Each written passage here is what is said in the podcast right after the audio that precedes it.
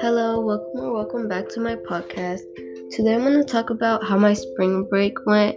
So, for my spring break, I did not go out of town or go anywhere because of COVID, but it's fine.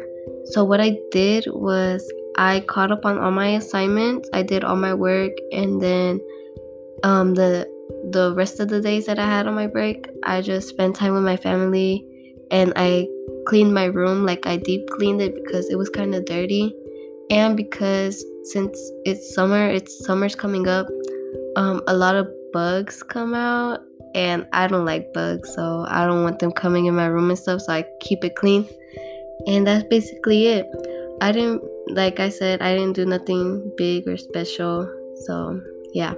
But like always, leave me a message or email me at pris51 at icloud.com and enjoy the rest of your day.